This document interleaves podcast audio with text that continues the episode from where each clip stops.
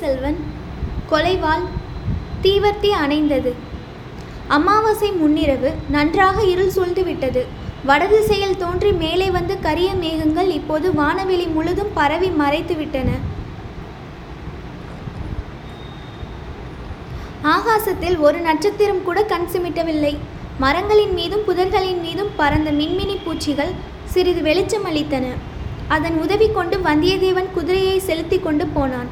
எங்கே போகிறோம், எதற்காக போகிறோம், போவதனால் பயன் ஏதேனும் ஏற்படுமா என்பதும் ஒன்றும் தெளிவாகவில்லை. குந்தவை பிராட்டியின் அருமை தோழிக்கு ஆபத்து வந்திருக்கிறது.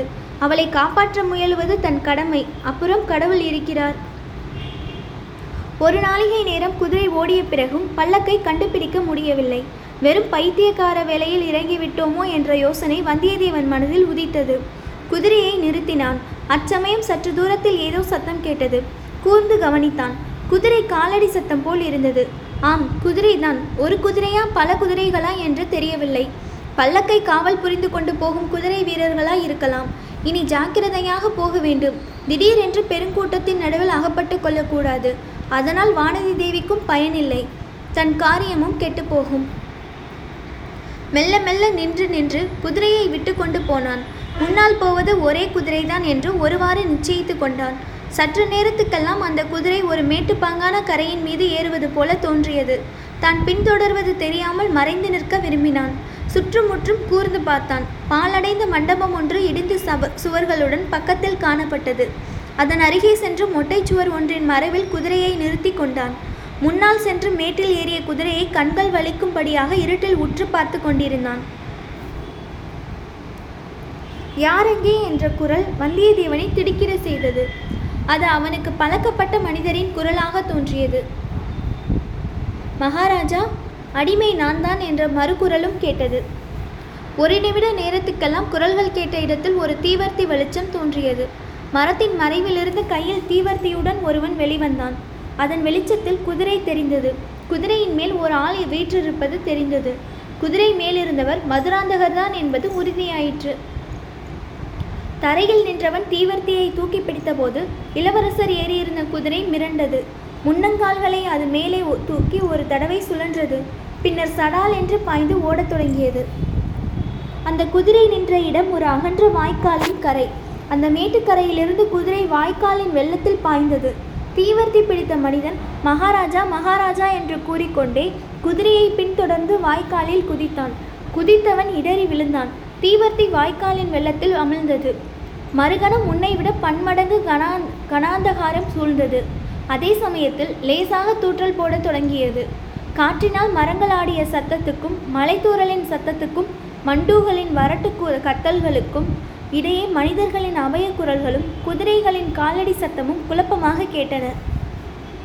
இளவரசர் மதுராந்தகர் அவ்வளவாக தைரியத்துக்கு பேர் போன மனிதரல்ல என்பதை வந்தியத்தேவன் அறிந்திருந்தான். மிரண்ட குதிரையின் மேலிருந்த மதுராந்தகருக்கு என்ன ஆபத்து விளையுமோ என்று அவன் உள்ளம் திடுக்கிட்டது.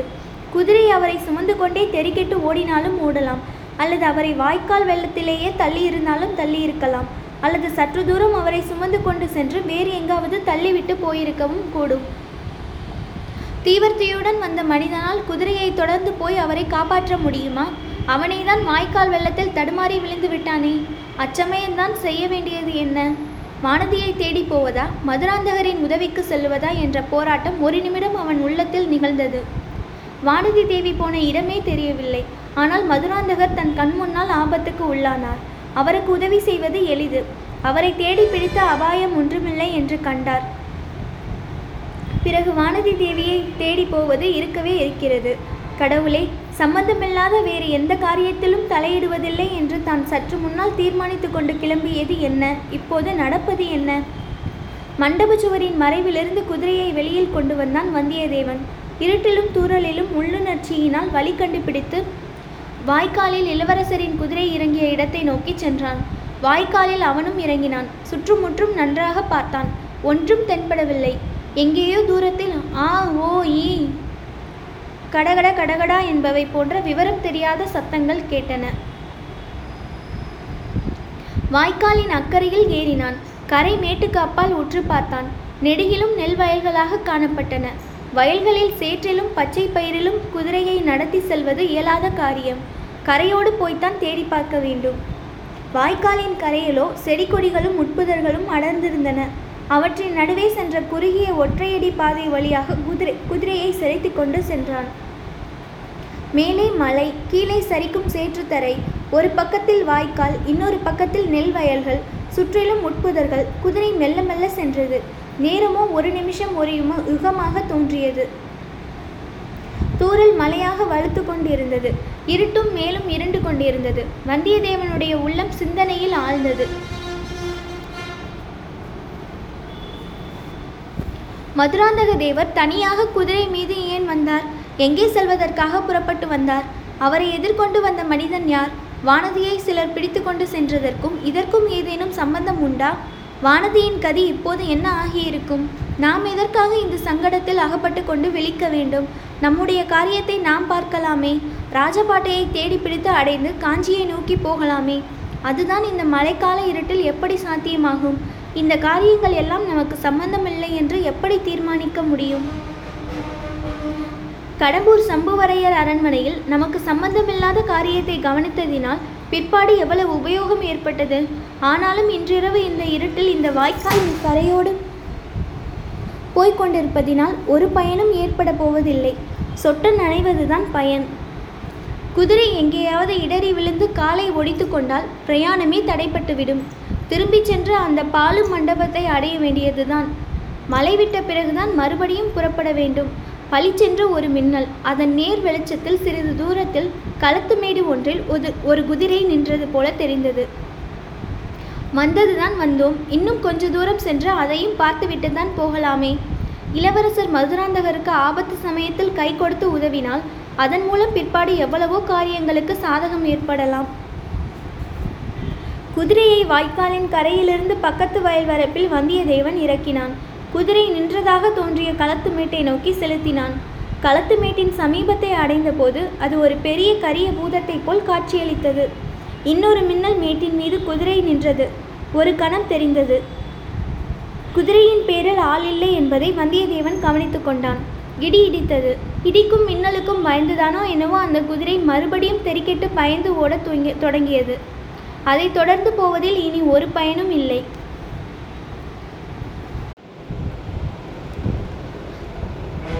பக்கத்தில் எங்கேயாவது குதிரை மேலிருந்து விழுந்த மதுராந்தகர் தேவர் ஒருவேளை இருக்கக்கூடும்.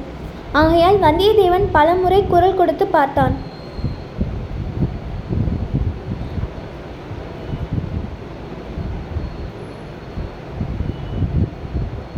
மலை மேலும் மேலும் வலுத்து கொண்டிருந்தது.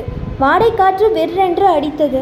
காற்றின் வேகத்தினால் மலை தாரைகள் பக்கவாட்டில் திரும்பி தாக்கின. குதிரை உடம்பை சிலிர்த்து கொண்டது. வந்தியத்தேவனுடைய உடம்பும் மலையினால் தாக்கப்பட்டு குளிரினால் நடுங்கத் தொடங்கியது. இனி அங்கே நிற்பதில் ஒரு பயனும் இல்லை. வந்தியத்தேவன் குதிரையை வந்த வழியே திருப்பினான். தன்னுடைய அறிவீனத்தை எண்ணி வருத்தப்பட்டு கொண்டே வந்தான். இனிமேலாவது இத்தகைய அசட்டு காரியங்களில் இறங்காமல் இருக்க வேண்டும். நம்முடைய காரியம் உண்டு, நாம் உண்டு என்று பார்த்து கொண்டு போக வேண்டும். குதிரை தன்னுடைய உள்ளுணர் உள்ளுணர்ச்சியை கொண்டு வழி கண்டுபிடித்து இடிந்த மண்டபத்துக்கு அருகில் வந்து நின்று ஒரு கனைப்பு கனைத்தது.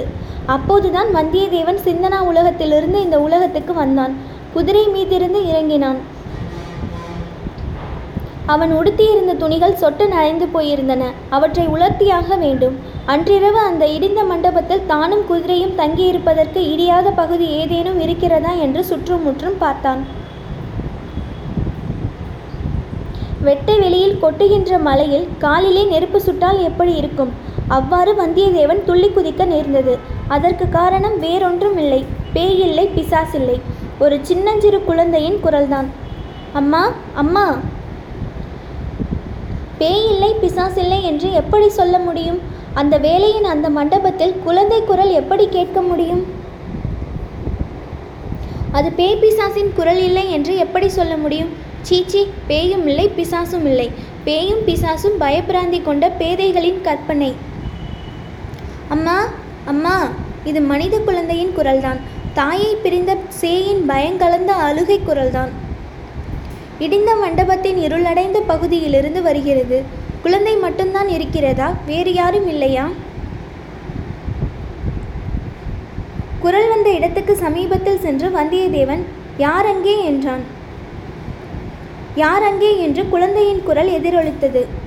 நான் தான். நீ யார்? இருட்டில் என்ன செய்கிறாய்? வெளியே வா. வெளியில் மழை பெய்கிறதே. மழை நின்றுவிட்டது, வா. என் அம்மா இங்கே. அம்மா உனக்கு பால் வாங்கி கொண்டு வர போயிருக்கிறாள். இல்லை, நீ பொய் சொல்கிறாய். நீ வெளியில் வருகிறாயா? நான் உள்ளே வரட்டுமா? உள்ளே வந்தால் என் கையில் கத்தி இருக்கிறது, குத்தி விடுவேன். அடே அப்பா, பெரிய வீரனாய் இருக்கிறாயோ. வெளியில் வந்துதான் குத்தேன். நீ யார்? புலி இல்லையே. நான் புலி இல்லை, குதிரை என்றான் வந்தியத்தேவன். நீ பொய் சொல்கிறாய். குதிரை பேசுமா? புலியாயிருந்தால் பேசுமா? வெளியில் வந்தால் புலி இருக்கும், ஒருவேளை மேலே பாய்ந்துவிடும் என்று அம்மா சொன்னாள். நான் புலி இல்லை, உன் பேரில் பாயவும் மாட்டேன். பயப்படாமல் வெளியே வா. பயமா? எனக்கு என்ன பயம் என்று சொல்லிக்கொண்டே ஒரு சின்னஞ்சிறு குழந்தை இருண்ட மண்டபத்திலிருந்து வெளியே வந்தது. இதற்குள் மழை நன்றாக விட்டு போயிருந்தது. மேகங்கள் சிறிது விலகி நட்சத்திரங்களும் தெரிந்தன. நட்சத்திர வெளிச்சத்தில் அக்குழந்தையை வந்தியத்தேவன் பார்த்தான். சுமார் நாலு வயது இருக்கும். இருந்த வெளிச்சத்தை கொண்டு வெகு லட்சணமான குழந்தை என்று தெரிந்து கொண்டான். இடுப்பில் ஒரு சிறிய பட்டு துணி உடுத்தி இருந்தது. கழுத்தில் ஒரு இரத்தின மாலை அணிந்திருந்தது. பெரிய குலத்து குழந்தையாக இருக்க வேண்டும். இதை இங்கே தனியாக விட்டுவிட்டு போன தாய் யார்? இங்கே எதற்காக வந்தாள்? ஏன் குழந்தையை விட்டுவிட்டு போனாள்? இதற்குள் குழந்தையும் வந்தியத்தேவனை உற்று பார்த்துவிட்டு, நீ குதிரை இல்லை, மனிதனை போல்தான் இருக்கிறாய் என்றது. அதோ குது குதிரையும் இருக்கிறது பார் என்றான் வந்தியத்தேவன். குழந்தை குதிரையை பார்த்தது. ஓஹோ, எனக்காக தான் கொண்டு வந்திருக்கிறாயா? பல்லக்கு வரும் என்றல்லவா சொன்னார்கள்? சிறுவனின் மறுமொழி வந்தியத்தேவனுடைய மனத்தில் பற்பல முரண்பட்ட எண்ணங்களை உண்டாக்கின. இந்த குழந்தை யார்? இவன் ஏன் இங்கே இவன் ஏன் இங்கே தனியாய் இருக்கிறான்? இவ்வளவு சின்னஞ்சிறு பிள்ளை இப்படி சற்றும் பயப்படாமல் இருக்கிறானே, அது ஆச்சரியம் அல்லவா? இவனுக்காக யார் பல்லக்கு அனுப்புவதாக சொல்லியிருந்தார்கள்? அது ஏன் வரவில்லை? இவனை விட்டுவிட்டு போன இவன் அம்மா யார்? அவள் எங்கே போயிருக்கிறாள்? குழந்தை, உன்னை ஏன் உன் அம்மா விட்டுவிட்டு போய்விட்டாள் என்று கேட்டான். அம்மா என்னை விட்டுவிட்டு போகவில்லை, நான் தான் அவளை விட்டுவிட்டு வந்துவிட்டேன் என்றான் அந்த சிறுவன். ஏன் விட்டுவிட்டு வந்தாய்? குதிரை ஒன்று ஓடி வந்தது, அதை பிடித்து அதன் மேல் ஏறிக்கொண்டு வரலாம் என்று நான் சொன்னேன். அம்மா கூடாது என்றாள். நான் அவளுக்கு தெரியாமல் குதிரையை பிடிக்க ஓடி வந்தேன். அந்த குதிரை தானா இது? இல்லை, இது வேறு குதிரை. அப்புறம் எப்படி இங்கே வந்தாய்? குதிரை அகப்படவில்லை, அம்மாவையும் காணவில்லை. மழை அதிகமாக வந்தது, அதற்காக இந்த மண்டபத்துக்குள் வந்தேன். இருட்டில் தனியாக இருக்க உனக்கு பயமா இல்லையா? பயம் என்ன? தினம் இந்த மாதிரி தானே இருக்கிறேன். புலிக்கு கூட பயம் இல்லையா? அம்மாவுக்குத்தான் பயம், எனக்கு பயம் இல்லை. நான் மீன், புலியை விழுங்கி விடுவேன். அடே, மீன் புலியை விழுங்குமா? நான் சாதாரண சின்ன மீன் இல்லை, பெரிய மகர மீன், திமிங்கலம், புலி, சிங்கம், யானை எல்லாவற்றையும் விழுங்கி விடுவேன். வந்தியத்தேவன் மனத்தில் என்னவெல்லாமோ எண்ணங்கள் தோன்ற ஆரம்பித்தன. புலியை விழுங்கும் மீன் அதிசய மீன் அல்லவா? இப்படி யார் இந்த பிள்ளைக்கு சொல்லிக் கொடுத்திருப்பார்கள்? அதோ அங்கே என்ன சத்தம் என்று கேட்டான் சிறுவன். வந்தியத்தேவன் பார்த்தான். தூரத்தில் ஒரு கூட்டம் வந்து கொண்டிருந்தது. கூட்டத்தில் சிலர் தீவர்த்தி பந்தங்களை வைத்து கொண்டிருந்தார்கள். அவர்களுக்கு நடுவில் ஒரு பல்லக்கும் தெரிந்தது. எல்லோரும் பரபரப்புடன் ஓடி வந்து கொண்டிருந்தார்கள். அவர்களில் ஒரு பெண் பிள்ளையும் இருந்ததாக தோன்றியது. அங்கே இங்கே அதோ இதோ என்ற கலவரமான குரல்கள் கேட்டன. இடிந்த மண்டபத்தை கூட்டத்தில் ஒருவன் பார்த்து சுட்டி காட்டினான். அவ்வளவுதான், எல்லோரும் அம்மண்டபத்தை நோக்கி ஓட்டம் பிடித்து ஓடி வந்தார்கள். அதோ வருகிறார்கள், பல்லக்கும் வருகிறது. எனக்கு பல்லக்கில் ஏற பிடிக்கவில்லை, என்னை உன் குதிரையின் மேல் ஏற்றிக்கொண்டு போகிறாயா என்று சிறுவன் கேட்டான். அந்த குழந்தையின் முகமும் தோற்றமும் பேச்சுக்களும் வந்தியத்தேவனுடைய மனத்தை கவர்ந்தன. அவனை கட்டி அணைத்து தூக்கிக் கொள்ளலாம் என்று தோன்றியது. ஆனால் மனத்திற்குள் ஏதோ ஒரு தடங்களும் கூடவே ஏற்பட்டது. எனக்கு வேறு அவசர வேலை இருக்கிறதே என்றான் வந்தியத்தேவன். நீ எங்கே போக போகிறாய்? காஞ்சிக்கு. காஞ்சிக்கா? அங்கேதான் என்னுடைய முக்கியமான சத்ரு இருக்கிறான். வந்தியத்தேவனுக்கு தூக்கி வாரி போட்டது. அவ்விதம் அந்த பிள்ளையின் அருகில் தான் நிற்பது கூட பிசகு என்று எண்ணினான். ஆனால் குதிரையின் மேல் ஏறி போவதற்கும் அவகாசம் இல்லை. கூட்டம் வெகு அருகில் வந்துவிட்டது. ஓடினால் சந்தேகத்துக்கு இடமாகும். இவ்வளவுடன் என்னதான் நடக்கப் போகிறது என்று தெரிந்து கொள்ளும் ஆவலும் வந்தியத்தேவனை பற்றியிருந்தது. ஆகையால் சற்று ஒதுங்கி சென்று இடிந்த சுவர் ஓரமாக இருட்டில் நின்றான். இதோ நான் இருக்கிறேன் என்று முன்னால் போய் நின்றான் சிறுவன். வந்தவர்களிலெல்லாம் முதலில் வந்தவள் ஒரு பெண் பிள்ளை. அவளுக்கு ஓடி வந்ததினால் இறைத்து கொண்டிருந்தது. அதை அவள் பொருட்படுத்தாமல் தாவி வந்து குழந்தையை எடுத்து வாரி அணைத்து கொண்டு, பாண்டியா, இப்படி செய்து விட்டாயா என்றாள். அவளுக்கு அடுத்தபடியே வந்தவன் ரவிதாசன். அவன் சிறுவனின் பக்கத்தில் வந்து நின்று, சக்கரவர்த்தி, இப்படி எங்களை பயமுறுத்தி விட்டீர்களே என்றான். சிறுவன் சிரித்தான். அப்படித்தான் பயமுறுத்துவேன். நான் குதிரை வேண்டும் என்று கேட்டேன், பல்லக்கு கொண்டு வந்திருக்கிறீர்களே என்றான். நான் முன்னும் பார்த்திருக்கும் சோமன் சாம்பவன், இடும்பன்காரி, தேவராளன் முதலியவர்கள் சிறுவனை வந்து சூழ்ந்து கொண்டார்கள். சக்கரவர்த்தி, ஒரு குதிரை என்ன? ஆயிரம் குதிரை பதினாயிரம் குதிரை கொண்டு வருகிறோம். இன்றைக்கு இப்பல்லக்கில் ஏறிக்கொள்ளுங்கள் என்றான் சோமன் சாம்பவன். மாட்டேன், நான் அந்த குதிரை மேலேதான் ஏறி வருவேன் என்று சிறுவன் கூறி சுவர் மறைவில் நின்ற குதிரையை சுட்டி காட்டினான். அப்போதுதான் குதிரையையும் அதன் அருகில் நின்ற வந்தியத்தேவனையும் அவர்கள் கவனித்தார்கள். ரவிதாசன் முகத்தில் வியப்பும் திகிலும் குரோதமும் கொழுந்துவிட்டு எரிந்தன. இரண்டு அடி முன்னால் சென்று, அடப்பாவி, நீ எப்படி இங்கே வந்தாய் என்று கேட்டான். அட பிசாசே, கோடிக்கரையிலிருந்து நீ எப்படி இங்கே வந்தாய் என்று கேட்டான் வந்தியத்தேவன். ரவிதாசன் சிரித்தான். நீ என்னை உண்மையாகவே பிசாசு என்று நினைத்து கொண்டாயா என்று கேட்டான். சிலர் செத்துப்போன பிறகு பிசாசு ஆவார்கள், நீ உயிரோடு இருக்கும் பிசாசு என்றான் வந்தியத்தேவன். இதற்குள் சிறுவன், அவனோடு சண்டை போடாதே, அவனை எனக்கு ரொம்ப பிடித்திருக்கிறது. இருட்டில் எனக்கு துணையாய் இருந்தான். புலி வந்தால் கொன்று விடுவதாக சொன்னான். அவனும் நம்ம நம்மோடு வரட்டும் என்றான். ரவிதாசன் சிறுவன் அருகில் சென்று, சக்கரவர்த்தி, அவசியம் அவனையும் அழைத்து போகலாம்.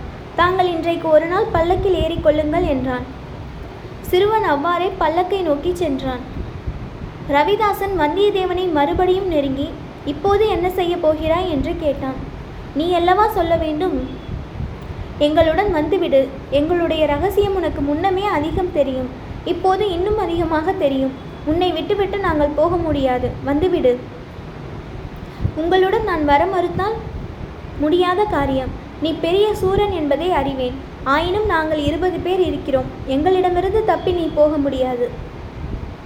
உயிரோடு தப்ப முடியாது என்றுதானே சொல்கிறாய்? நீ இளம் பிராயத்தவன், உலகத்தின் சுகங்கள் ஒன்றையும் அனுபவியாதவன். எதற்காக வீணுக்கு உயிரை விட வேண்டும்? வீணுக்கு யார்தான் உயிரை விடுவார்கள்? உங்களுடன் வர சொல்லுகிறாயே, எங்கே கூப்பிடுகிறாய்? நீங்கள் எங்கே போகிறீர்கள்? அப்படி கேள் சொல்லுகிறேன். பழுவூர் இளையராணியிடம்தான். ஓஹோ, அப்படித்தான் நினைத்தேன். இளையராணி இன்று எங்கே இருக்கிறாள்?